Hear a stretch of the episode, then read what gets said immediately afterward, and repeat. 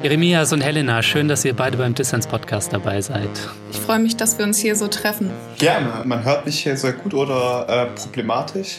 Nee, ich höre dich wunderbar. Helena, hörst du in Jeremias? Ja, super. Wunderbar, perfekt. Ja, ein herzliches Willkommen auch an alle Leute da draußen. Schön, dass ihr dabei seid beim Dissens Podcast. Ich bin wirklich sehr, sehr happy, dass mich diese Woche gleich zwei tolle Menschen im Dissens Podcast besuchen. Helena Steinhaus und Jeremias Thiel.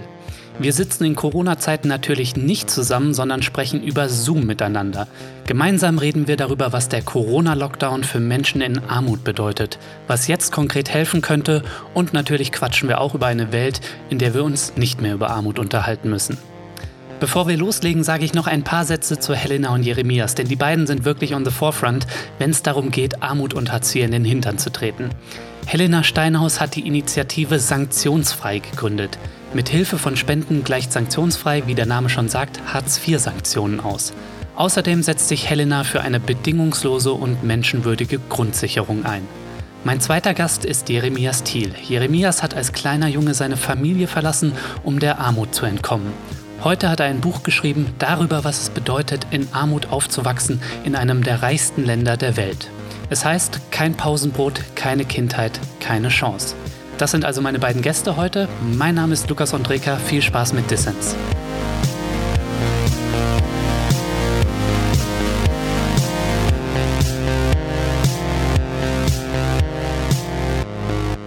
Ja, ihr beiden, die Corona-Krise, die trifft uns ja alle in gewisser Weise, aber nicht alle gleich hart oder nicht in gleicher Form. Ne?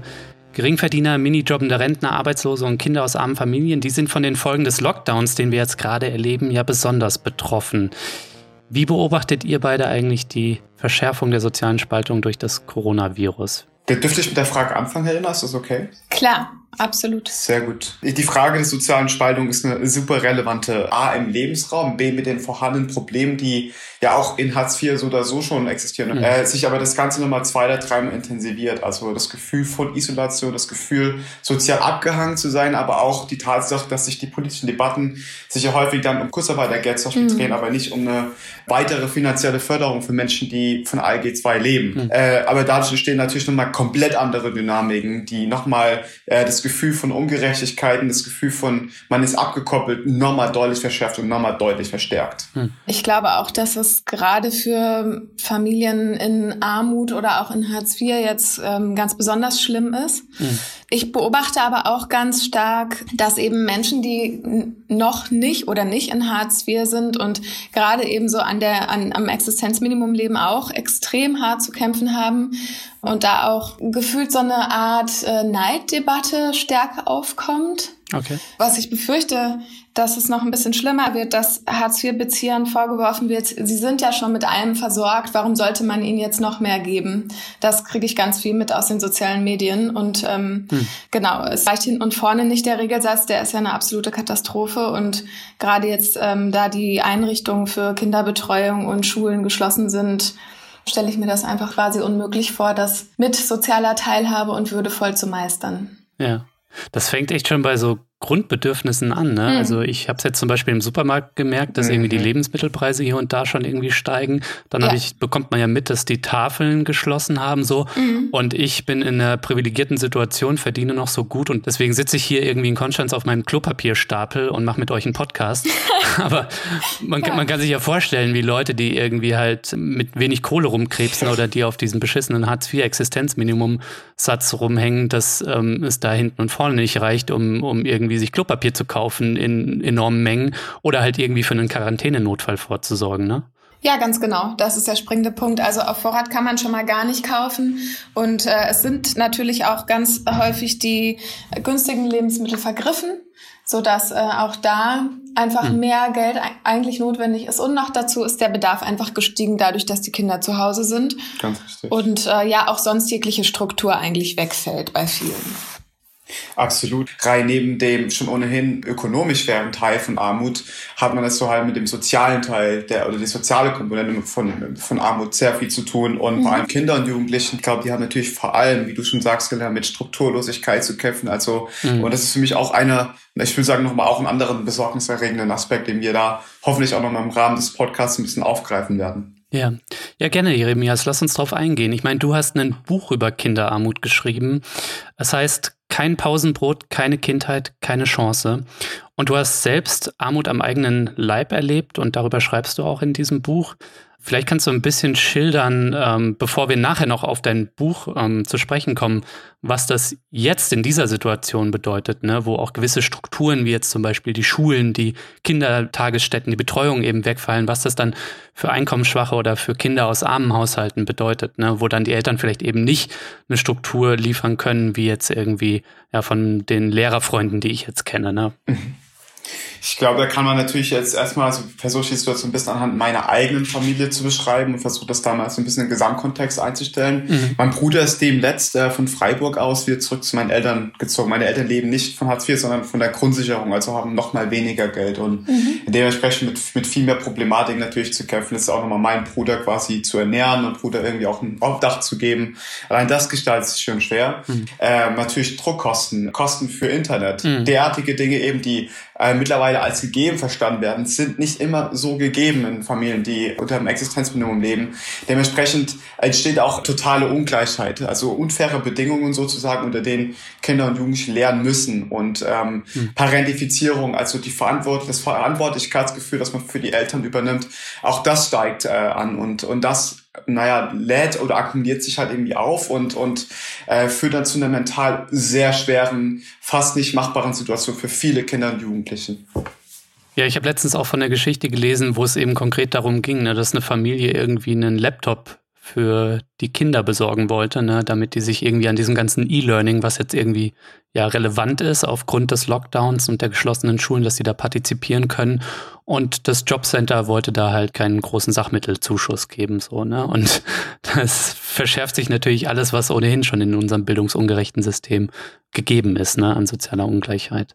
Ja, und solche Geschichten gibt es wahrscheinlich in vielerlei Hinsicht gerade, ne? Ja, absolut. Elena, vielleicht kannst du mal aus deiner Arbeit erzählen. Ich meine, du hast die Initiative Sanktionsfrei gegründet, mhm. die sich für ein Ende von Hartz-IV-Sanktionen und eine bedingungslose Grundsicherung einsetzt. Und jetzt in der Corona-Krise haben ja alle Jobcenter geschlossen und Sanktionen gibt es zum Glück auch erstmal nicht. Also wie sieht deine Arbeit eigentlich gerade aus?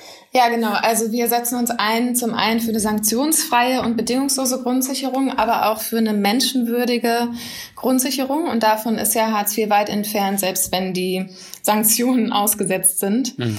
Äh, meine Arbeit hat sich tatsächlich innerhalb von ein paar Tagen komplett verändert, mhm.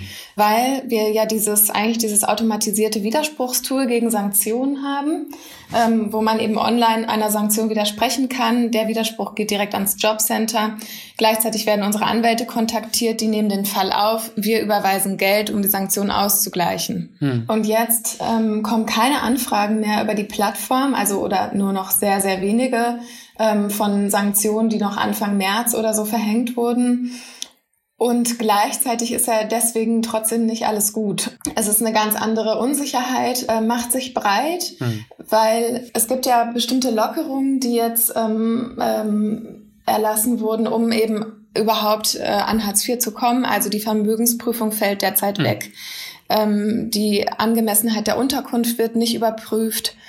Ähm, und der Erstantrag ist, glaube ich, extrem verkürzt, also auf irgendwie sieben Seiten oder so, damit die, der Leistung, die Leistungsauszahlung so schnell wie möglich gewährt werden kann. Und gleichzeitig haben die Jobcenter sich komplett umstrukturieren müssen.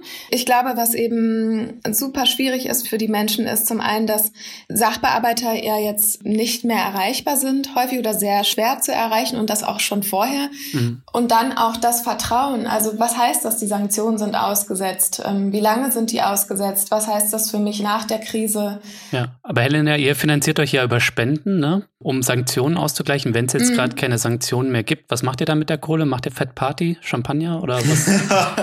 ja, ja, wir zahlen uns ein 13. Gehalt. Habe ich mir doch gedacht. Immer diese Gutmenschen, ne? Ja, ja.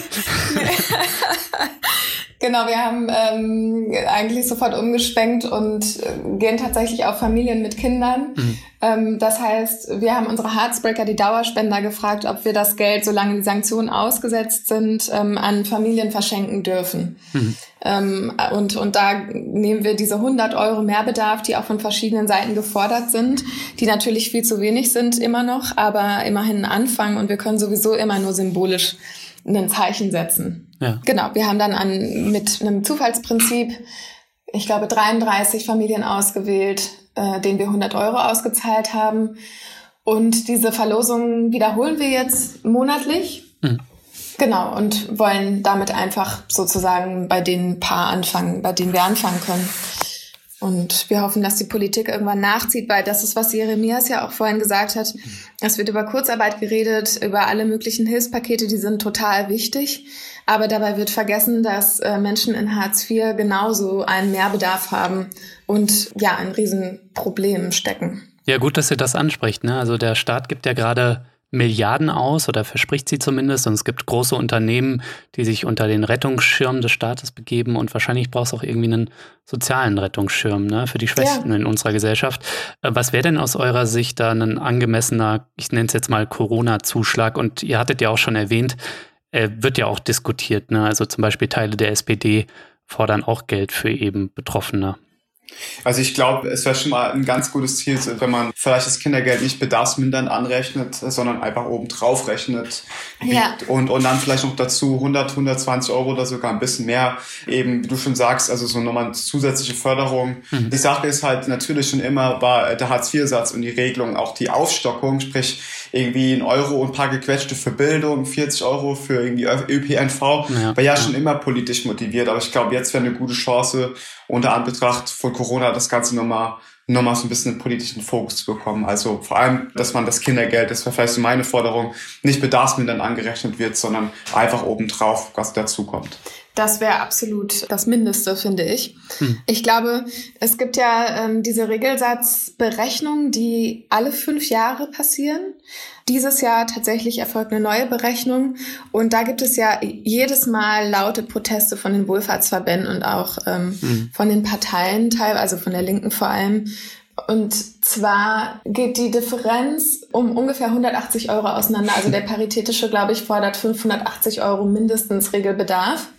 Das heißt, selbst mit 100 Euro Mehrbedarf ähm, ist man eigentlich immer noch nicht oberhalb der Armutsgrenze. Ne? Also diese Regelsätze, die müssen eigentlich anhand der unteren 20 Prozent der Einkommen berechnet werden. Ja, ja. Es werden aber immer nur die unteren 15 Prozent genommen und so kommt diese Differenz zustande. Genau, und äh, deswegen ne, 100 Euro reichen nicht. Und noch dazu, es ist ja auch so, dass Alleinstehende und ältere Menschen und äh, Menschen mit ähm, besonderen Bedürfnissen aufgrund von Krankheit oder so, dass auch die ganz extrem gerade davon betroffen sind, äh, dass die Tafeln geschlossen sind und so weiter und so fort. Also auch die Menschen, die alleine stehen, haben eigentlich gerade ganz krassen Bedarf. Wieso habt ihr euch denn für das Kriterium Familie entschieden? Also ja. vielleicht kannst du da mal einen Einblick geben. Mhm. Genau, wir haben uns für die Familien entschieden, weil ähm, ganz einfach ja die Einrichtungen geschlossen sind, also Kitas und äh, Schulen, wo eben zum Teil auch Essen ausgegeben wird. Mhm. Und jetzt mehr Essen zu Hause einfach bereitgestellt werden muss. Und je mehr Familie, Personen in einer Bedarfsgemeinschaft sind, desto mehr ähm, Bedarf nach Lebensmitteln ist natürlich auch da. Ja. Ob das fair ist, keine Ahnung. Ja, vielleicht nicht. Aber das ist äh, gut zu kommunizieren, das verstehen viele. Und das ist auch immer ganz wichtig in unserer Arbeit, weil die so stark stigmatisiert ist und von so vielen, die eben mit Hartz IV sich nicht auskennen, mhm. wird es nicht verstanden, worüber wir eigentlich reden und warum man mehr braucht und warum das nicht gekürzt werden darf und so weiter. Und aber dieser Ansatzpunkt, der wird von vielen auch verstanden. Das ist total wichtig. Ja, es liegt auch an der Politik, dass sie ähm, einen fairen Zustand schafft und ein menschenwürdiges Existenzminimum. Ja. Aber ihr habt es eben schon erwähnt, ne? seit Jahren äh, wird das, passiert das eben nicht. Seht ihr denn in gewisser Weise vielleicht in äh, der Corona-Krise auch eine Chance? Also ich meine, es wird jetzt viel diskutiert in Bezug auf viele Fragen. Corona liegt ganz viele Pathologien offen. Ne? Und auch in Bezug zum Beispiel auf die Klimafrage wird diskutiert, ist das vielleicht auch eine Chance dann für Green Investment später? Ne? Also inwiefern seht ihr irgendwie Gefahren? Da hat Helena ja auch schon was zu gesagt, irgendwie zu so einem ähm, nach unten treten Diskurs, ne? Mhm. Oder mhm. auch Chancen in dieser Krise. Eine Chance sehe ich darin, dass, ähm, also auch wenn es fast ein bisschen gemein ist, aber ich glaube, ähm, plötzlich werden viele Menschen mit einer existenzbedrohenden Situation konfrontiert, mhm. Von der sie einfach überhaupt nicht absehbar war. Und dadurch ist man von Hilfen abhängig. Mhm. Ähm, und man sieht, wie fragil das eigentlich ist, was man sich aufgebaut hat. Und dadurch ist vielleicht, ähm, wird vielleicht ein Verständnis größer, was man vorher gar nicht aufbringen musste, weil man sich damit nicht beschäftigen musste. Hm. Da kann ich einfach nur hoffen, dass sozusagen da ein, eine andere Sensibilisierung stattfindet für das Thema Armut und auch Hartz IV. Absolut. Ich denke, mhm. dass es halt eben zu einer anderen Meinungspolitik langfristig führen wird. Aktuell natürlich drehen sich die Debatten vor allem um, um die wirtschaftliche Lage dieses Landes, so wie du auch gesagt hast, Lukas, ähm, viel um die, um die, um die, um den klimapolitischen Aspekt, aber vor allem die Tatsache, dass man das Bewusstsein für sich selbst irgendwie entwickeln konnte, dass man selbst in Hilfe ganz einfach geraten kann, kann zu einer anderen Meinungspolitik führen. Und das hoffe ich mir, anstatt mhm. mit Stigmata, mit, mit, mit Teil, mit, mit sehr starken, auch diskriminierenden Forderungen, vor allem von rechter Seite, dass ähm, man da auch es ordentlich äh, vielleicht Gegenwert in der Langfristigkeit, vor allem von der Bevölkerung, äh, erwarten kann. Und vielleicht sogar einen wichtigen und notwendigen Linksruck. Ja, das sind super gute Punkte, die ihr da macht, weil äh, ich meine, wenn ich jetzt einfach mal in meine Biografie schaue, ich bin ja so richtig so mit diesem neoliberalen Mantra aufgewachsen. Du musst ja. schaffen und tun und dann kannst du es zu etwas bringen und äh, all diese Harzer und so weiter, die sind halt irgendwie zu faul oder zu blöd und wenn die sich nur mal rasieren würden oder so, dann würden die auch schon einen Job finden so und äh, deswegen fand ich den Punkt ganz gut und das erlebe ich ja auch. Corona stellt das irgendwie alles auf den Kopf so. Man ist plötzlich eben auf die Solidarität der Gesellschaft angewiesen, dass wir uns zusammenreißen, dass wir soziale Kontakte meiden, damit wir irgendwie Risikogruppen schützen ähm, aber auch jetzt eben in sozialer und wirtschaftlicher Hinsicht, ne, dass wir schauen, dass irgendwie ähm, alle einigermaßen gut aus der Krise rauskommen und dass vielleicht auch die starken Schultern in der Gesellschaft einen größeren Anteil irgendwie dazu beitragen, ne, dass ähm, wir als Gesellschaft da gut rauskommen. Ja. Ähm, was ich auch noch irgendwie ganz interessant fand, Helena, dass ich gelesen habe, dass jetzt Anwälte für Sozialrecht irgendwie keine Anfragen mehr erhalten und ihnen geht irgendwie die Arbeit aus und ähm, ich will denen jetzt gar nichts Böses, weil viele von denen sagen auch so, das ist ja äh, gut, dass die Leute nicht sanktioniert werden in diesen Zeiten, ne? Aber die müssen sich jetzt auch umorientieren. Das fand ich irgendwie so einen weirden Punkt, ne, der irgendwie so zeigt, so, ja, es geht, ein System geht auch ohne Willkür, Stress und Sanktionen ne? und ohne den Druck. Ne? Es funktioniert. Ja, das ähm, hoffe ich, dass dieses Learning daraus erfolgt, dass man sozusagen feststellt, aber ah, ja gar nicht so schlimm, dass wir nicht so schlimm waren. ähm, äh, wir können das jetzt so lassen, aber ich bezweifle es noch. Was die, was die Anwälte betrifft, ähm, tut mir das tatsächlich ein bisschen leid, muss ich sagen, weil Sozialrechtsanwälte sind echt nicht die, die das machen, um Geld zu scheffeln. Das sind die coolen Dudes, ja, das, die, das sind die Guten, muss ich jetzt mal sagen. Ja, Vielleicht nicht alle, aber das macht man nicht, weil man das große Geld scheffeln will. Und plötzlich stehen die halt da und wissen nicht, wie sie ihre Kanzlei über Wasser halten sollen das ist, das ist eigentlich schade. Ich hoffe, da findet sich äh, eine gute Alternative schnell. Beziehungsweise, ich würde auch den Tag nicht vor dem Abend loben, weil wer weiß, was im Herbst passiert, ne? wenn vielleicht die Lockerungen zurückgehen und ähm, mhm. dann aber viel mehr Leute in Hartz IV sind. Also ich bin sehr, sehr skeptisch, dass das jetzt irgendwie ruhig und einfach äh, über die Bühne geht, muss ich ganz ehrlich sagen. Wagst du da eine Prognose oder? Nee, eine Prognose wage ich nicht, weil ähm, ich hoffe natürlich, dass das einfach gut verläuft und dass einfach die Lockerungen ähm, erstmal verlängert werden und man weiß es halt nicht. Und es gab schon nach einer Woche die ersten Stimmen aus der Bundesagentur, dass man äh, fordert, die Lockerungen müssen so schnell wie möglich zurückgenommen werden und so. Ne? Also es gibt einfach sehr reaktionäre Kräfte, die da noch am Werk sind.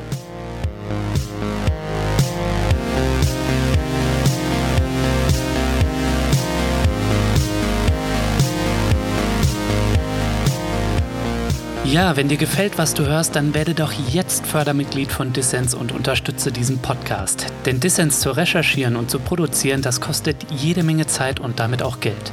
Dissens hat bereits mehr als 380 Freunde, die diesem Podcast monatlich Geld geben, damit wir gute Ideen für alle da draußen senden können.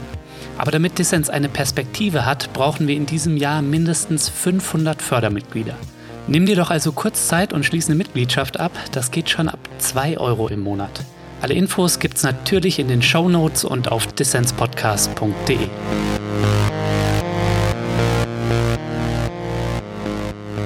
Du hörst den Dissens Podcast. Meine Gäste diese Woche sind Helena Steinhaus und Jeremias Thiel.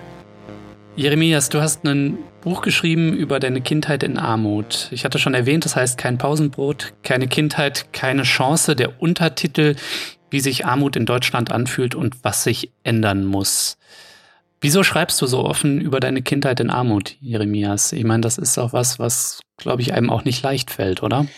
warum habe ich äh, mein Buch niedergeschrieben, beziehungsweise meine Geschichte? Ich glaube, den meisten Menschen fehlt es sehr an an Wissen und auch an Erfahrung oder an mhm. Erfahrungswerten, die Menschen ihnen mitteilen, was Armut ganz konkret im Leben eines vor allem jungen Menschen äh, bedeutet, in dem Land, das eines zu den reichsten gehört überhaupt in der Welt und viele Menschen eben Armut oder unter Armut ganz, ganz, ein ganz, ganz abstraktes Verständnis haben. Also irgendwie in Deutschland heißt es doch nicht irgendwie zu hungern, heißt es ja auch im Konkreten und im, äh, im, im, im, mhm. nicht, sondern viel, viel mehr im Leben eines jungen Menschen. Das versuche ich so ein bisschen im Buch. Dadurch, dass ich meine Geschichte erzähle und ich hatte Stellen vor allem Kapitel wie was Armut mit der Seele macht oder auch die Frage macht Armut radikal der Art der diese diese Art der von Fragen die zu beantworten fiel mir in der Tat nicht einfach mhm. und trotzdem glaube ich dass ich äh, mit dem Buch und vor allem mit dem Öffnen meiner Erfahrungen hoffentlich Menschen bewegen kann ja, nimm uns doch vielleicht mal, Jeremias, mit in deine Kindheit. Also ich meine, als du elf Jahre alt warst, da bist du zum Jugendamt 2012, weil du es zu Hause nicht mehr ausgehalten hast. Ähm, Nimm uns doch mal mit in deiner Kindheit. Was bedeutet denn Armut ganz konkret in einem der reichsten Länder der Welt, wie du es geschildert hast? Armut heißt für ein vor allem junges Kind, für einen jungen Menschen mehr Verantwortung zu, äh, zu übernehmen für die Eltern, quasi schon fast in die Rolle der Eltern reinzutreten. Mhm. Das hat sich bei mir in dem Sinne ausgedrückt, dass ich klar die Briefe aufgemacht habe und dann auch von den äh, Sanktionen erfahren habe, um da den thematischen Bezug zu finden. Ich habe Geld abgeholt von der Bank, habe den Haushalt geholfen mitzuschmeißen, mein Bruder morgens wach gemacht, da meine Eltern ja ohnehin schon mit ihren eigenen psychischen Problemen, wie gesagt, überfordert waren und habe da die elterliche Rolle häufig übernommen, habe gar nicht so wirklich die Chance gehabt, sowas wie Urvertrauen zu entwickeln ähm, ähm, und hatte auch ganz extreme Situationen durchgemacht. Da erinnere ich mich noch sehr gut an die Europameisterschaft 2000 und das muss auch 2012 gewesen sein, wo ich auch äh, Flaschen gesammelt habe und um so etwas wie Taschengeld zu haben, also etwas, was man ja eigentlich jedem jungen Menschen irgendwie wünscht. Ähm, und vor allem habe ich gespürt, sozial sehr abgespalten zu sein, keine Gymnasialempfehlung zu bekommen. Die Liste könnte endlos so weitergehen, aber vor allem Misstrauen durch Institutionen immer und immer und immer wieder zu erfahren. Mhm. Äh, weshalb der Kampf irgendwie nach mehr Bildung und nach mehr Gerechtigkeit für mich in KFHS, den ich im Herzen durch und durch führe, für jene Menschen, die halt eben vor allem in Kaiserslautern jedes vierte kennt, äh, gerne auch weiterführen. Siehst du ja so ein bisschen als die Stimme oder wie für Menschen, die vielleicht nicht in der Lage sind, jetzt hier in einem Podcast oder bei Maischberger, du warst ja auch mal bei Sandra Maischberger in der Talkshow zu sprechen, ne? Sofern ich es kann und zu meinem besten Grad natürlich. Das ist natürlich meine Aufgabe darin, die Stimme zu sein und hoffe, dass ich das irgendwie gut schaffe. Es ist so wichtig, ich finde ich finde das richtig gut. Also weil ähm, das suche ich irgendwie auch im Rahmen von Sanktionsfrei immer wieder, äh, vor allem auch so junge Leute, die einfach aus ihrem Leben berichten und äh, das machen, obwohl da eben so ein starkes Stigma auch drauf liegt, ne? Und mhm. äh, viel Scham damit verbunden ist. Und da bist du irgendwie mit Sarah Lee einer, einer der wenigen, die, die sich so getraut haben. Das finde ich einfach richtig toll. Ja, ich finde das auch toll und zwar aber aus einer ganz anderen Perspektive, weil Leute wie ich, ähm, ich bin relativ privilegiert, also man muss ja alles relativ sehen, aber relativ privilegiert aufgewachsen, habe nie so etwas wie Armut empfunden, auch wenn wir jetzt meine Eltern jetzt nicht irgendwie zu sehr einkommensstarken Schichten gehört haben, ne? Aber ich habe Armut und vielen anderen geht das wahrscheinlich auch so, die jetzt nicht unmittelbar von betroffen sind. Wir erleben das irgendwie in Form von Statistiken und da heißt das dann irgendwie, ja, etwa zwei Millionen Kinder sind in Deutschland von Armut betroffen. Aber es ist dann irgendwie doch sich, schwierig, sich reinzuversetzen und deswegen so eine Stimme wie Jeremias zu haben, ähm, ist, glaube ich, sehr wichtig. Du hast schon ein bisschen drüber geredet, Jeremias. Was war denn das Schlimmste an der Armut in deiner Kindheit. Ich habe so ein bisschen rausgehört, es war gar nicht so sehr der materielle Mangel, also irgendwie fürs Taschengeld Flaschen sammeln oder du schreibst auch ein, einmal an einer Stelle, dass du immer nur ein paar Schuhe anhattest, was dann irgendwie gemüffelt hat, mhm. sondern tatsächlich eher sogar diese Strukturlosigkeit und dieses äh, frühe Erwachsenwerden erzwungenermaßen und keine wirkliche Kindheit zu haben. Absolut. Ich glaube, für mich das Allerschwierigste, und es ähm, geht noch in die jungen Lebensjahr fast bis zur 10. Klasse irgendwie rein, ist, dass man immer gegen Institutionen ankämpft. Jetzt in dem Fall gut ist bei mhm. mir nochmal ein bisschen besonders, dass ich in der Jugendhilfe gelebt habe, also tatsächlich auch vielen unter meinesgleichen war und man einfach auch im Grundsatz merkt, dass zum Beispiel SozialarbeiterInnen, die es beim besten Willen nicht böse meinen, aber nicht zudem gerade Menschen in ihren Visionen unterstützen, weil sie nur die eine Norm kennen von Menschen, die tendenziell in Armut aufwachsen, nämlich irgendwie Strukturlosigkeit, was daraus natürlich resultiert, ist irgendwie wenig ähm, Wille, ja, also so zumindest die, äh, die Denke äh, jener Menschen, die als SozialarbeiterInnen halt eben arbeiten im Jugendamt. Und natürlich immer zu wissen, dass deren Vision von meinem Leben nicht mit dem, mit der Version von meinem Leben, wie ich es mir vorstelle, immer d'accord war. Und dagegen anzukämpfen, mhm. erfordert ein unglaubliches Maß an Resilienz. Ich meine, bei mir war es jetzt die Jugendhilfe, bei, äh, bei anderen Menschen ist es in der Schule, gegen die Lehrkraft anzukämpfen, die eben auch genau eine andere Vision im Kopf hat, als die des jungen Kindes. Ähm, und ich glaube, das erfand ich als immer sehr, sehr schwer und als immer sehr, wie soll ich sagen, ähm, ja, herausfordernd. was ich auch noch sagen will, wenn wir schon über Zahlen reden, hm. man muss sich immer im Grunde genommen fragen, was ist die Kraft von Zahlen? Und die Kraft von Zahlen ist ja ein gewisses, eine gewisse Objektivität zu schaffen, fast schon eine Distanz. Ja, und diese Distanz aufzubrechen, dazu bedarf es einfach Menschen, die ihre Geschichte teilen und die diesen Zahlen Ausdruck verleihen. Was heißt es denn, wenn jedes vierte Kind, wenn zwei Millionen Kinder und Jugendliche von Armut betroffen sind? Dann heißt es so viel mehr. Es das heißt tendenziell auch, dass dadurch ähm, Fragen des Selbstwerts mit eingehen. Ähm, die Frage, mhm. was heißt es für uns, für unser demokratisches Miteinander? Was heißt es für die schon immer jetzt, vor den letzten Jahren existierende Polarisierung? Und das versuche ich so ein bisschen äh, zu erklären und nicht nur durch reine Zahlen und, und, und, und äh, genau Werte. Weil du gesagt hast, du musstest gegen Institutionen ankämpfen. Ich habe gelesen, du wolltest ja auch aufs Gymnasium ne, und warst auch wissbegierig und hattest auch eigentlich entsprechende Lernerfolge in der Schule mhm. und äh, hast dann aber trotzdem nicht die Einstufung bekommen und auch keine Eltern gehabt, die sich dann für dich eingesetzt haben, um dich aufs Gymnasium zu bringen. Ich meine, wie dann auch, tendenziell war es ja schon immer so, dass meine Eltern mit ihren eigenen psychischen Krankheiten, bei meinem Vater ist das so, der ist sehr stark depressiv und hat einfach durch seine Situation, auch vor allem durch die Stigma, durch, durch, durch den sozialen Wert, den er hat in der Gesellschaft, nämlich laut Gesellschaft gar keinen, den totalen Willen und die Willenskraft verloren. Und das hat es natürlich auch auf uns Kinder übertragen, nicht aus bösem Willen, sondern einfach, weil er es aus den, aus den Strukturen, die zu seinem Leben so und zu seiner psychischen Situation so geführt hat, es nicht schaffen konnte, uns zu dem Grad auch zu unterstützen. Und die Schule bewertet es halt dann quasi so, dass das quasi weitergegeben wird und das halt eben mangelnder Glaube auch institutionell so in der Grundschule, ja, mit einer Empfehlung halt eben ausgesprochen wurde, wie nicht gut fürs Gymnasium, weil wegen wahrscheinlich dem Hintergrund und schwuppsiwupps äh, geht es dann auch in eine Schule, die vielleicht nicht so förderlich ist wie angenommen. Wie ist eigentlich dein Verhältnis zu deinen Eltern heute und machst du ihnen vielleicht auch manchmal Vorwürfe? Oder wie siehst du das? Ich mache meinen Eltern für ihre Situation gar keine Vorwürfe und werde ihnen auch nie Vorwürfe machen können, da ich weiß, dass auch meine Eltern nur, ich sag's mal, ein Produkt ihrer Erfahrung sind und mhm. deren Eltern auch ein Produkt der äh, Großeltern quasi ist. Mhm. Ich finde, es bestärkt mich eigentlich viel mehr in meinem Kampf für mehr soziale Gerechtigkeit. Und eine Sache, dass ich als größte Schwäche an meinem Buch anerkenne, ist, dass meine Geschichte aus einer gewissen Einmaligkeit heraus erschien. Es anderweitig hätte es, glaube ich, nie Interesse von irgendeinem Verlag gegeben, mhm. wäre die Geschichte nicht gewesen. Jeremias Thiel hat es aus Armut geschafft und studiert jetzt äh, in Klammer in den USA, Klammer zu. Mhm. Und ich glaube auch diese Einmaligkeit, warum dieses Buch geschrieben werden musste und auch erzählt werden musste, ist, glaube ich, so mein größter und mein, mein, mein mit Abstand wichtigster Antreiber, weshalb, glaube ich, dieser Kampf auch so wichtig ist für mich. Ja, das wollte ich dich gerade tatsächlich fragen. Ne? Also deine Geschichte ist ja, du hast es selbst schon gesagt, eine Ausnahmegeschichte. Ne? Armut wird oft oder in den meisten Fällen von Generation zu Generation weitergegeben. Die Segregation in unserem Bildungssystem ist da nur ein Beispiel für oder vielleicht auch das Wichtigste sogar. Du hast dich daraus befreien können, ähm, studierst mittlerweile in den USA, jetzt glaube ich gerade ja ähm, auch remote über Online-Kurse, ne? Und für manch einen ist das vielleicht so dieser typische Beweis, ja, man kann es ja in Deutschland zu allem schaffen, wenn man sich nur genug reinhängt. Wie siehst du das? Das ist natürlich immer ein Spruch, mit dem man so seine eigene kognitive Dissonanz so ein bisschen einfach äh, für sich immer und immer wieder bestätigt.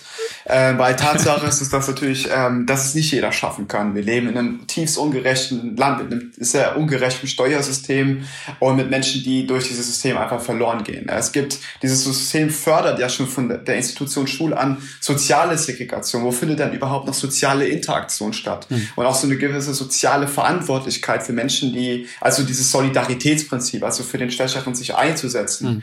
Wo gibt es denn gewisse äh, Mentorensysteme von Menschen, die tendenziell eher gesellschaftlich etabliert sind und bereit sind, ihr Netzwerk zum Beispiel für ähm, Schwächergestellten, ähm, ich mag das Wort Schwächergestellt nicht so wirklich, auch für Menschen, die von der Gesellschaft hinterblieben sind.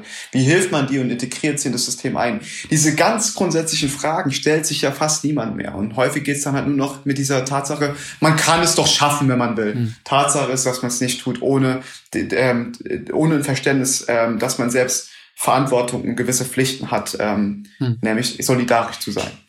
Helena, was ähm, geht dir eigentlich durch den Kopf, wenn du Jeremias Geschichte hörst? Ähm, ich finde es einfach einen absoluten Wahnsinn, wie er sich so durchgeschlagen hat durch die, äh, irgendwo habe ich gelesen, du beschreibst dich als Wandler zwischen den Welten auch. Ja, ich bin einfach froh, dass du dich traust, äh, darüber so zu reden und dass du das auch mit so einer, wie du das schaffst, das so ohne Vorwurf zu machen, so dass man da auch einen guten Zugang zu bekommen kann und ähm, ja, ich hoffe einfach nur, dass, ähm, dass dich viele hören, dass du viele erreichen kannst.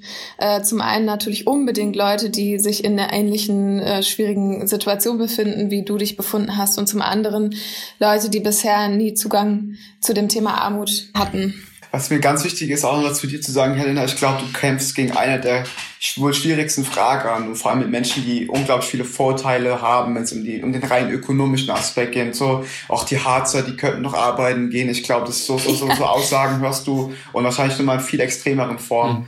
Ähm, und ich, ich finde, das gebührt so hohen Respekt, weil du einfach die Idee Gerechtigkeit so verinnerlichst. Und ich finde, das hört man und das spürt man. Und, und deshalb kommt deine, deine Arbeit mir auch unglaublich authentisch rüber. Und glaub mir, das sage ich den allerwenigsten. Und wenn ich das sage, dann meine ich das auch wirklich tief aus dem innersten Herzen. Ähm, und, und wirklich, danke für deine Arbeit. Dankeschön. Das geht runter wie Butter.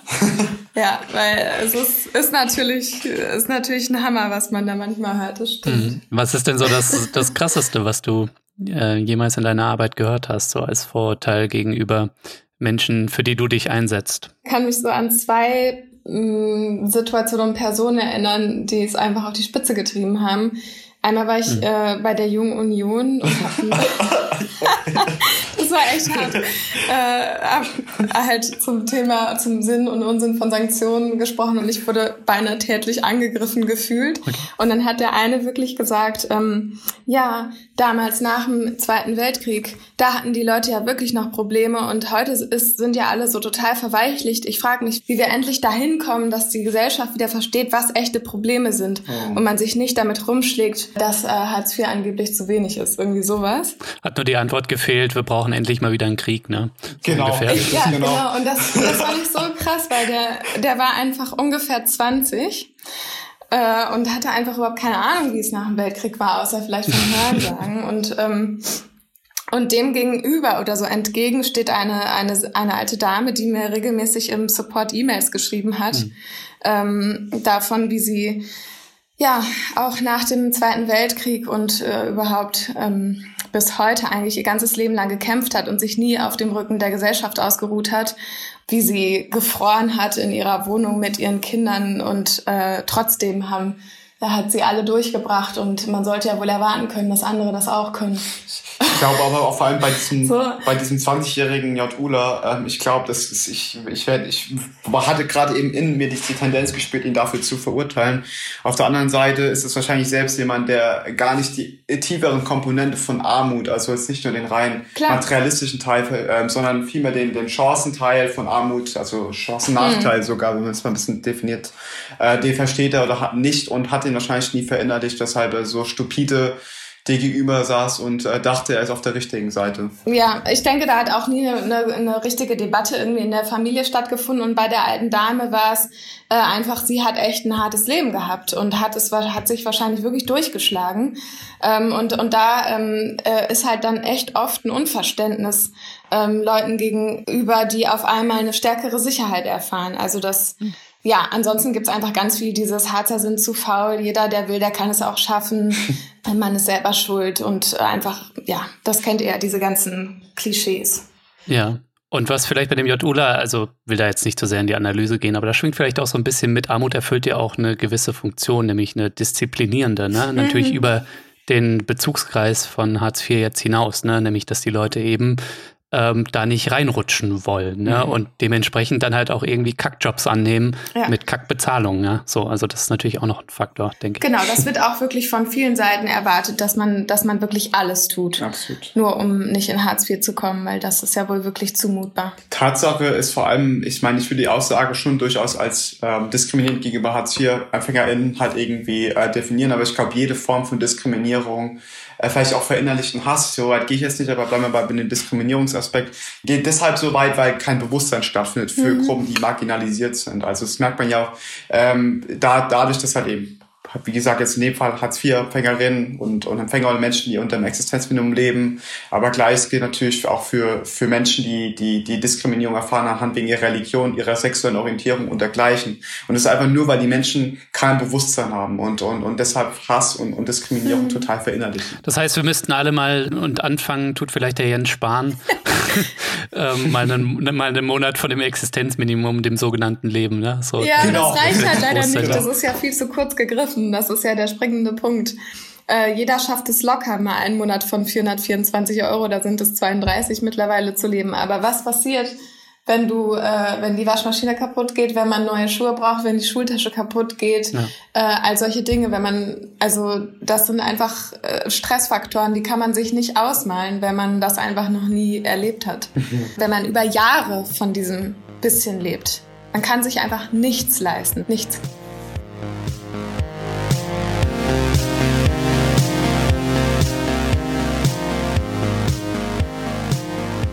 Ja, ich schiebe hier noch mal kurz einen Werbeblock ein, denn auf eine Sache habe ich noch gar nicht hingewiesen, nämlich dass wir auch diese Woche wieder eine coole Verlosung haben und zwar unter allen Fördermitgliedern und denen, die es bis zur nächsten Folge werden.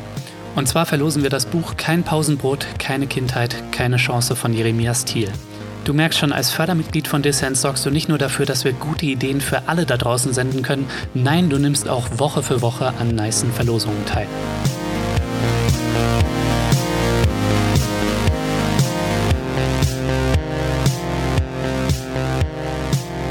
Ja, du hörst den Dissens Podcast. Schön, dass du dabei bist. Meine Gäste diese Woche sind Helena Steinhaus und Jeremias Thiel.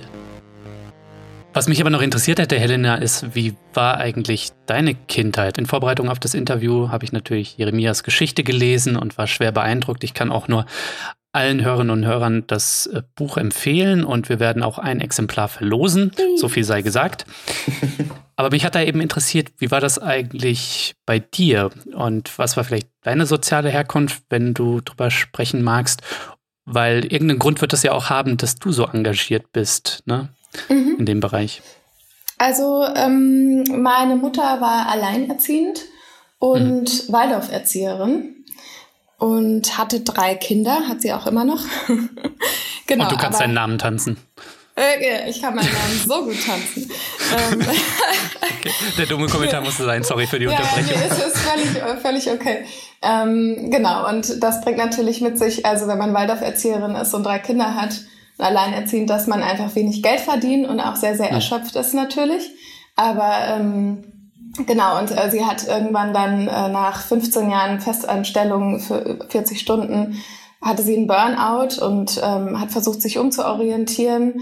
Ähm, ist in der Zeit wurde dann Hartz IV eingeführt, dann äh, hat sie Hartz IV auch bekommen.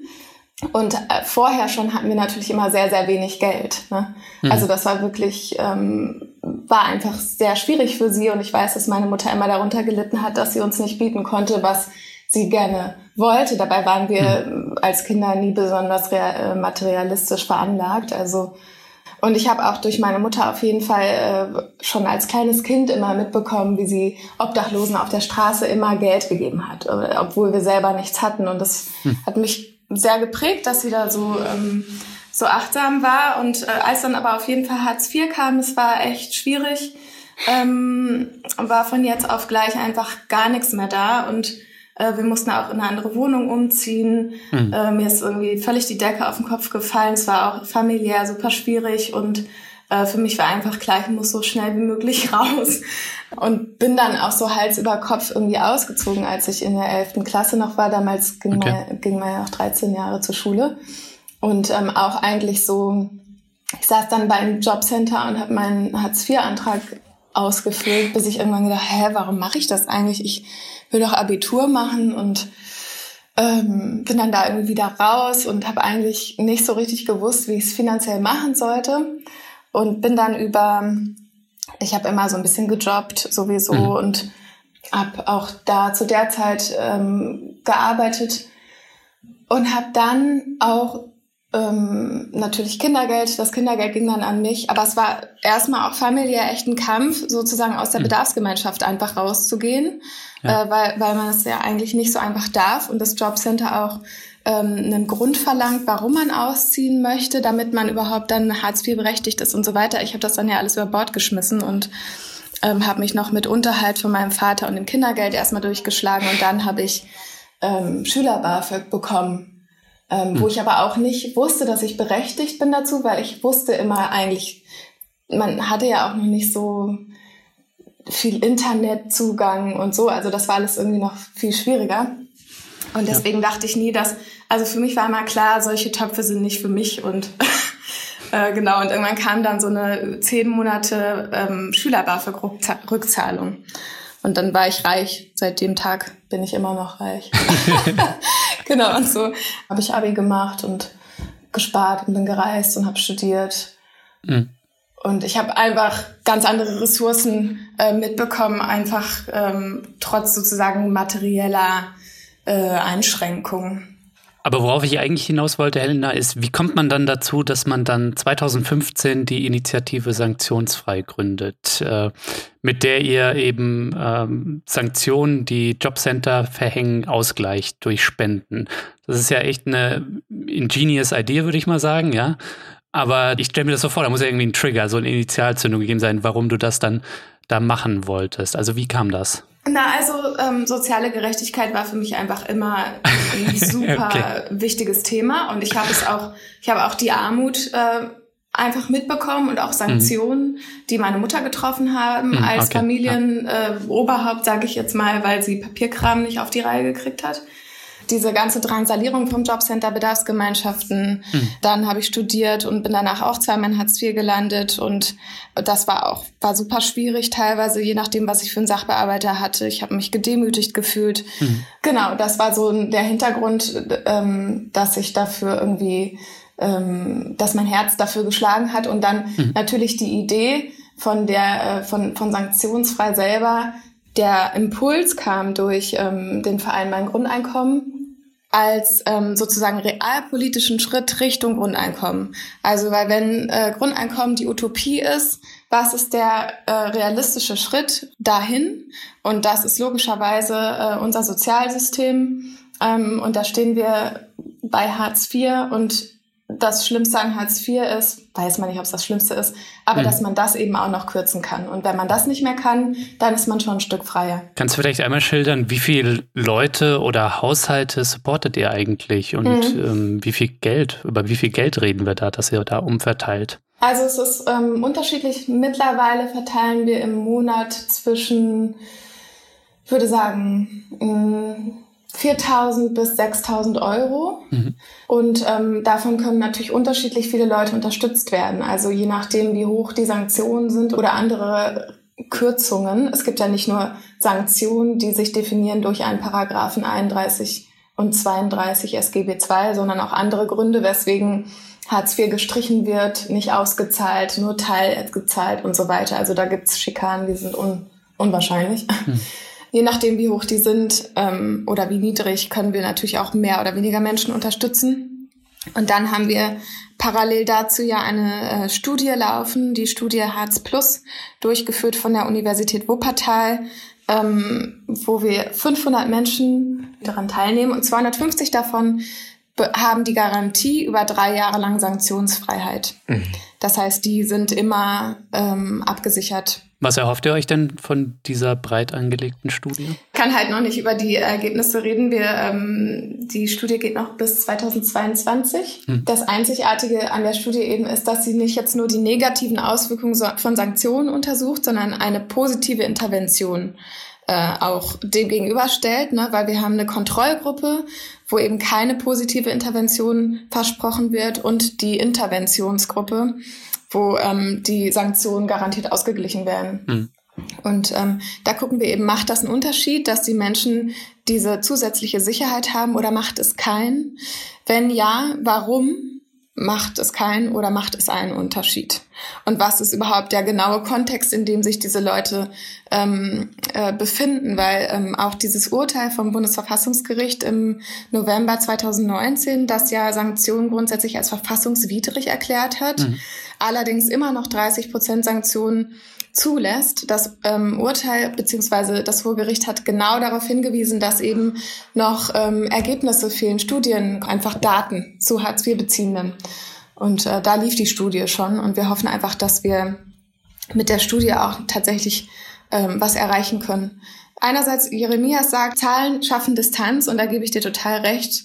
Andererseits wird einem äh, von der Politik und auch von vielen Menschen vorgeworfen, wenn man Einzelfälle, Einzelgeschichten erzählt, Absolut. wird immer gesagt, das ist ja nur ein Einzelfall, ja, das könnte ja jetzt, das kann ja so, das sind ja, es ist ja eine Ausnahme und so. Ne? Deswegen versuchen wir eben eine Balance zu finden zwischen Einzelschicksalen und, und Daten. Absolut. Also ich will, ich vielleicht muss ich da noch ein bisschen besser ausdrücken. Mir ging es viel darum, dass häufig Zahlen als Recht als Rechtfertigungsgrund benutzt werden, um ähm, eben nichts zu machen. Aber eure Zahlen sind ja tatsächlich dazu fördernd, ähm, etwas auf einer politischen Ebene zu schaffen, nämlich also so vom Individualfall zu, sozusagen zu einem allgemeingesellschaftlichen Phänomen zu kommen. Und da ist die Studie wo erstmal super spannend und, und ziemlich interessant. Und da halte ich mich so, wenn, die, wenn du mir da ein bisschen was zu geben könntest, fände ich sehr, sehr spannend. Äh, und B, es ist super relevant. Also unterstütze ich natürlich voll. Es braucht wie so oft im Leben einfach die gesunde Mitte. Ja. In dem Fall dann beides, ne? nämlich auch dann eine Geschichte, mit der wir als empfindende Wesen, die wir als Menschen nun mal sind, ähm, dann auch ähm, so Zahlen nachvollziehen oder eben äh, erlebbar machen können. Ne? Und das ist dann in dem Fall Jeremias. Wir wollen natürlich der Studie nicht vorweggreifen, ne? weil es ist gute Wissenschaft und die soll erstmal da bis 2022 arbeiten mhm. im stillen Kämmerchen. Mhm. Was macht die Sicherheit, das Mehr an Sicherheit mit den Leuten? Das ist natürlich die spannende Frage. Aber vielleicht kannst du aus deiner Arbeit und aus deinem Alltag ein bisschen erzählen, weil ihr da ja schon einigen Menschen in der jüngeren Vergangenheit das ermöglicht habt, dass sie eben von Sanktionen befreit sind. Ähm, 2018 habt ihr schon mal 25 Menschen abgesichert, mhm. habe ich nachgelesen. Und das ist natürlich keine breite Datenbasis, nee. an der arbeitet ihr jetzt. Aber es lässt sich ja vielleicht aus diesen Ergebnissen oder aus äh, diesem Versuch und aus deinem Arbeitsalltag ja schon ein bisschen was darüber sagen. Was macht das mit den Menschen, wenn sie plötzlich nicht mehr die Sanktionskeule im Nacken haben? Ja, ich glaube mehr als, dass es da um Geld geht, obwohl es natürlich um Geld geht. Ähm, hm. Weil ganz realistisch haben wir äh, ja auch ganz viele 100% Sanktionen ausgeglichen. Also das muss man sich, das wissen viele gar nicht, dass bis 6. November 2019 durften Menschen bis zu 100 Prozent sanktioniert werden. Die Wohnungen, die haben ihre Wohnung verloren, da hingen Kinder mit dran. Staatlich verordnete Obdachlosigkeit. Ja, so ganz genau. Also, anders kann man es nicht nennen. Ähm, also wir haben ganz real natürlich ähm, existenzbedrohende Situationen gelindert erstmal und auch mhm. rechtlichen Beistand gestellt. Und das ist äh, für die Menschen in dem Moment natürlich zum einen eine sehr pragmatische Hilfe, aber das andere, was sie äh, erleben, ist, dass da jemand plötzlich zuhört und handelt. Ich glaube, dass ne, dieses, ähm, wo man halt, es gibt ja so viele schlechte Beziehungen zwischen den, wie sie genannt werden, Kunden und Sachbearbeitern, das ist ein riesiges Problem. Mhm. Und dann eben dieses Machtgefälle, was zwischen denen ähm, besteht da dann, glaube ich, einfach zu erleben, dass es eine, einmal so eine ähm, empathische und äh, menschliche, unbürokratische Hilfe gibt, das ist fast mehr wert als äh, die, weiß ich nicht, 40 bis 800 Euro, die wir vielleicht ausgezahlt mhm. haben. Und ähm, aber was macht das mit den Leuten? Also ich sag mal psychologisch, ne? Also nimmt es irgendwie einfach mhm. Druck aus dem Kessel, so ja. dass man nicht ständig irgendwie diese Angst verspürt. Ne? Genau, also wir haben ähm, bei diesen Menschen, die wir über ein Jahr lang ähm, abgesichert haben, so als Testlauf, Herz plus Testlauf, haben wir auch Umfragen durchgeführt und ähm, die haben uns eben als Feedback gegeben, dass sie ähm, besser schlafen, dass sie äh, sich beruhigter fühlen und so, ne? Aber das sind, das sind natürlich keine repräsentativen Umfragen, aber das ist eben, was ich aus meiner täglichen Arbeit dann auch immer ähm, äh, spüre. Aber gleichzeitig ist das sehr begrenzt, weil am Ende ist das, was wir machen, Nothilfe. Also die Leute, eigentlich kommen wir als mhm. Krankenwagen zum Unfallort und das Knie ist aber schon irgendwie, äh, wie sagt man, verstaucht oder äh, der Meniskus ja. ist schon gerissen und wir können eigentlich nur Pflaster draufkleben. Äh, deswegen ist es mir so wichtig, dass wir ähm, politisch auch was erreichen können. Ähm, ein Umdenken und äh, gesellschaftlich einfach ein stärkeres Bewusstsein entsteht für, für die fragile Situation, in der sich diese Menschen befinden. Ja, ich denke, das Bundesverfassungsgerichtsurteil im vergangenen November dass Sanktionen nicht mehr über 30 Prozent des Regelsatzes gestrichen werden dürfen. Ähm, das war natürlich ein erster Schritt. Andererseits fragt man sich auch so, wenn das jetzt das Existenzminimum ist, wieso kann ein Existenzminimum immer noch runtergesetzt werden? Ne? Mhm. Ähm, genau. Also wie blickst du auf dieses Urteil und was muss passieren, damit wir irgendwie zu dem kommen, was ihr euch vorstellt, nämlich eine ja. bedingungslose Grundsicherung? Also das Urteil hat mich bei all seinen Schwächen trotzdem positiv überrascht, mhm. weil ich einfach nie damit gerechnet hätte, dass es, ähm, also ich habe gerechnet, ja, 60 Prozent Sanktionen werden noch erlaubt sein. Mhm. Und dass es dann nur 30 geworden sind, hat mich einfach total gefreut. Oder uns auch hier, wir haben einen kleinen Freudentanz gemacht. und das war wirklich für uns ein toller Tag. Aber ähm, ich habe halt Angst, dass dieses Urteil ähm, wie so eine Art äh, Opium fürs Volk ist, dass man jetzt sagt, na ja, äh, ist ja jetzt nicht mehr so schlimm, weil früher hat man die Hardliner wenigstens noch mit den 100% Sanktionen und den armen Kindern, die dann obdachlos werden, bekommen. Da, also haben dann Leute verstanden, warum Sanktionen blöd sind. Und jetzt so, ach, sind ja nur 30 Prozent. So. Genau, und jetzt sind es also 30 Prozent, das kann man ja noch verkraften, aber mit 30 Prozent äh, Regelsatzkürzung kannst du einfach jeden Menschen äh, sagen wir mal, äh, wie sagt man das? Dominieren oder mhm. klein halten, gefügig machen. Maßregeln, oder? Maßregeln, genau. Und, und gefügig machen. Das ist einfach, das, die, die, der entmündigende Aspekt ist nicht genommen. Ne? Und, und, und gleichzeitig auch ähm, haben wir beobachtet, wir können das noch nicht belegen, aber dass nach dem Urteil viel eben Kürzungen oder Nichtauszahlungen nach anderen Paragraphen stattgefunden hat. Ja. Ich bin gespannt, wie das weitergeht. Also ich habe immer noch äh, die ganz klare Forderung, dass Sanktionen gar nicht gehen und auch überhaupt keine Leistungskürzungen. Also was wir teilweise in unserer täglichen Arbeit erleben, da, da bleibt mir die Spucke weg. weil, ja. weil man einfach mal denkt, das kann doch nicht sein. Es geht hier um das Leben von Menschen, um Existenzen, um und, und sowas ist dann einfach, weil dieses System es nicht hinkriegt, sich den Menschen gegenüber fair zu verhalten. Ja, ich bin nicht gut in Mathe, aber bei euch habe ich es nachgelesen. 424 Euro, das ist ja gegenwärtig für einen Single-Haushalt, ähm, der Hartz-IV-Satz, ne? Und davon 30 Prozent abgezogen sind 127 Euro und 20 Cent weniger. Das muss man sich mal ja. reinziehen. Also das ist äh, jede Menge Asche und überhaupt äh, diese 424 Euro. Also ich meine, wenn man allein realistisch über die nachdenkt und halt schaut, was ich jetzt zum Beispiel irgendwie im Monat ja. für Kaffee, wenn äh, jetzt nicht gerade Corona ist, aber halt für Kaffee im Café ausgebe oder ähm, in, in Bildung investiere, also was ich mir an, an Büchern kaufe. Ne? Und für Bildung ist, glaube ich, keine ja. Ahnung, ein Euro oder was weiß ich, Hartz-IV-Satz vorgesehen. Ja, ein Euro irgendwie 20. Ja, also es ist ziemlich absurd.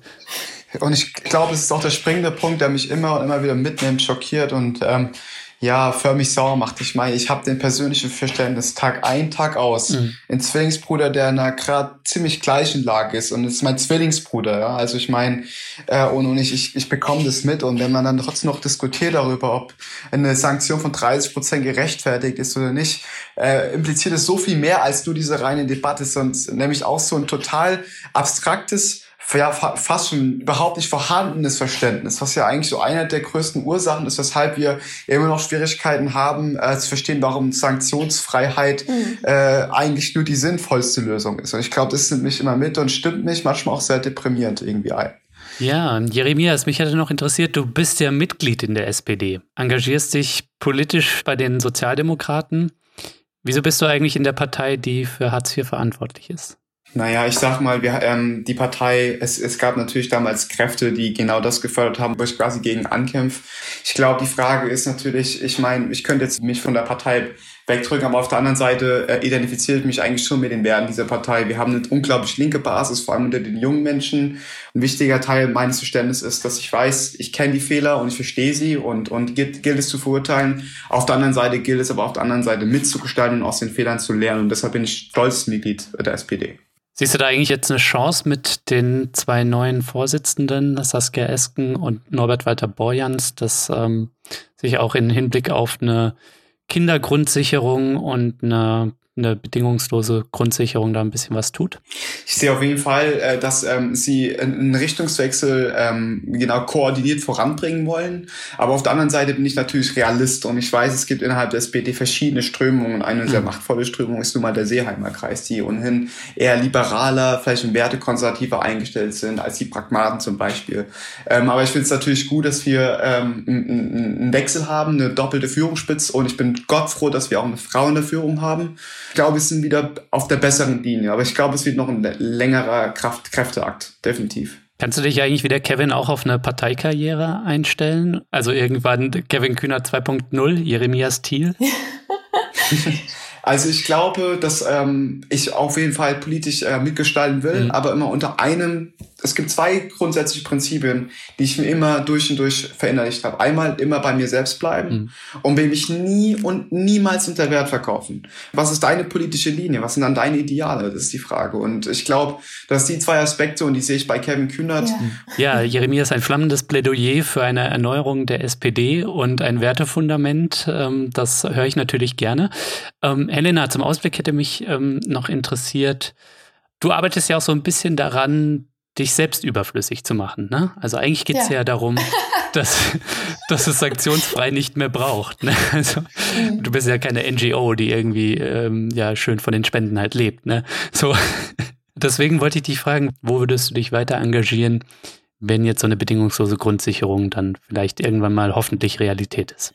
Meinst du jetzt, wenn Sanktionen nicht mehr existieren oder wenn es tatsächlich einfach ein tolles soziales Sicherungssystem gibt.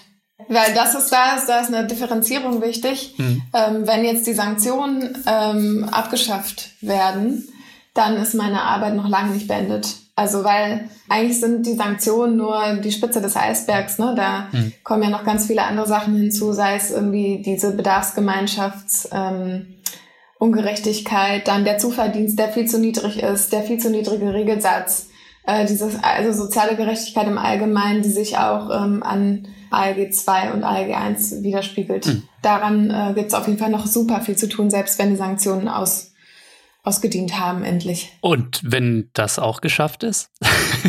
wenn das auch geschafft ist, ich weiß es nicht. Ich bin so ein äh, Momentmensch. Also ich habe mir selten äh, ganz lange vorher überlegt, was ich machen würde, sondern es ist einfach meistens passiert. Hm. Hm. Ich glaube, ich glaube, so viel zu erzählen, Helena. Ich glaube, das müsste man echt in Mimi Buchform übertragen. In, in die Buchform. Ja, ich habe tatsächlich auch eine äh, Frau, die ähm, äh, Ghostwriterin ist, Claudia Cornelsen, die äh, auch eine sehr gute Freundin von mir ist, die das schon länger überlegt, aber mit mir zusammen, aber ich ich weiß es noch nicht. Ja, Claudia Cornesen hat ja zusammen mit Michael Bohmeier dieses ähm, Grundeinkommen, eine Reise durch Deutschland, ähm, ich weiß jetzt nicht den genauen Titel, aber irgendwie sowas geschrieben. Und Michael Bohmeier hatten wir zum Grundeinkommen auch hier im Podcast. Könnt ihr gerne nachhören an alle Hörerinnen und Hörer da draußen. Irgendwo 2019 eine Folge. also von daher, ich würde auch gerne ein Buch von äh, Helena Steinhaus, vielleicht 2022 dann begleitend zum Abschluss der Studie, die ihr gerade macht, dann ja, lesen. Das ist tatsächlich ein guter Aufhänger. Da würde es für mich auch Sinn machen. Ja, und ansonsten glaube ich, also was mir tatsächlich extrem am Herzen liegt, ist die Klima, Klimapolitik, hm. die ganze Flüchtlingsdramatik. Äh, es gibt so viel, wo, wo ich mich engagieren könnte und was mir am Herzen liegt und mir Kopfschmerzen bereitet. Ich glaube, das ist für mich auch ganz, ganz wichtig, immer auch ein guter, wie soll ich sagen, immer ein guter Ally zu sein für, für Gemeinschaften, die immer noch unterdrückt oder mhm. diskriminiert werden. Vor allem Menschen, die, die aus, natürlich ähm, aus verschiedenen Gründen Deutschland Hilfe suchen und äh, Zuflucht. Aber auch da denke ich an ähm, die LGBTQ-Plus-Community, die immer noch sehr viel Diskriminierung erfährt, institutionell. Mhm. Und da denke ich aber auch an Menschen, die anhand ihrer Nationalität immer noch äh, Rassismus erfahren, Menschen anderer Hautfarbe. Ich glaube, das ist das Allerwichtigste. Mhm. Ich glaube, für mich so ähm, das Gerechtigkeitsverständnis äh, Verständnis endet nicht nur äh, bei der Armutsthematik, sondern geht in allen ja. Belangen weiter. Auch für mich irgendwie Veganismus, also auch die Tiere, auch an die zu denken, ist auch mhm. ganz, auch ein ganz, ganz wichtiges Thema. Also irgendwie daraus ein, durch und durch das irgendwie zu leben. Ich glaube, das ist für mich ein wichtiges Prinzip. Schön gesagt. Ja, schöne, schöne Worte zum Abschluss. Ja. Ich fasse es mal zusammen. Der rot-grün-bunte Morgen, der wird nicht von heute auf morgen, okay, das war jetzt ein bisschen cheesy, aber er wird nicht von jetzt auf gleich kommen, äh, sondern wir müssen dranbleiben. Ich glaube, wir haben noch eine Weile was zu tun. Helena und Jeremias, vielen Dank fürs Gespräch. Danke dir, Lukas. Und danke dir, Helena. Ja, danke euch beiden auch.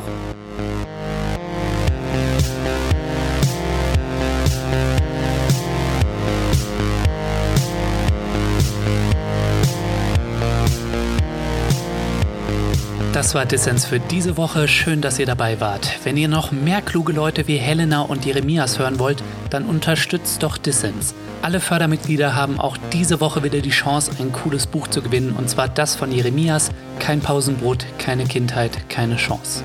Alle Infos zum Buch und dazu, wie ihr bei Dissens mitmachen könnt, gibt's natürlich in den Show Notes und auf dissenspodcast.de. Und falls du Dissens noch nicht abonniert hast, dann hol das doch jetzt nach auf iTunes, Spotify oder der Podcast-App deiner Wahl. Ich freue mich natürlich auch über Kommentare und Anregungen. Danke fürs Zuhören und bis nächste Woche.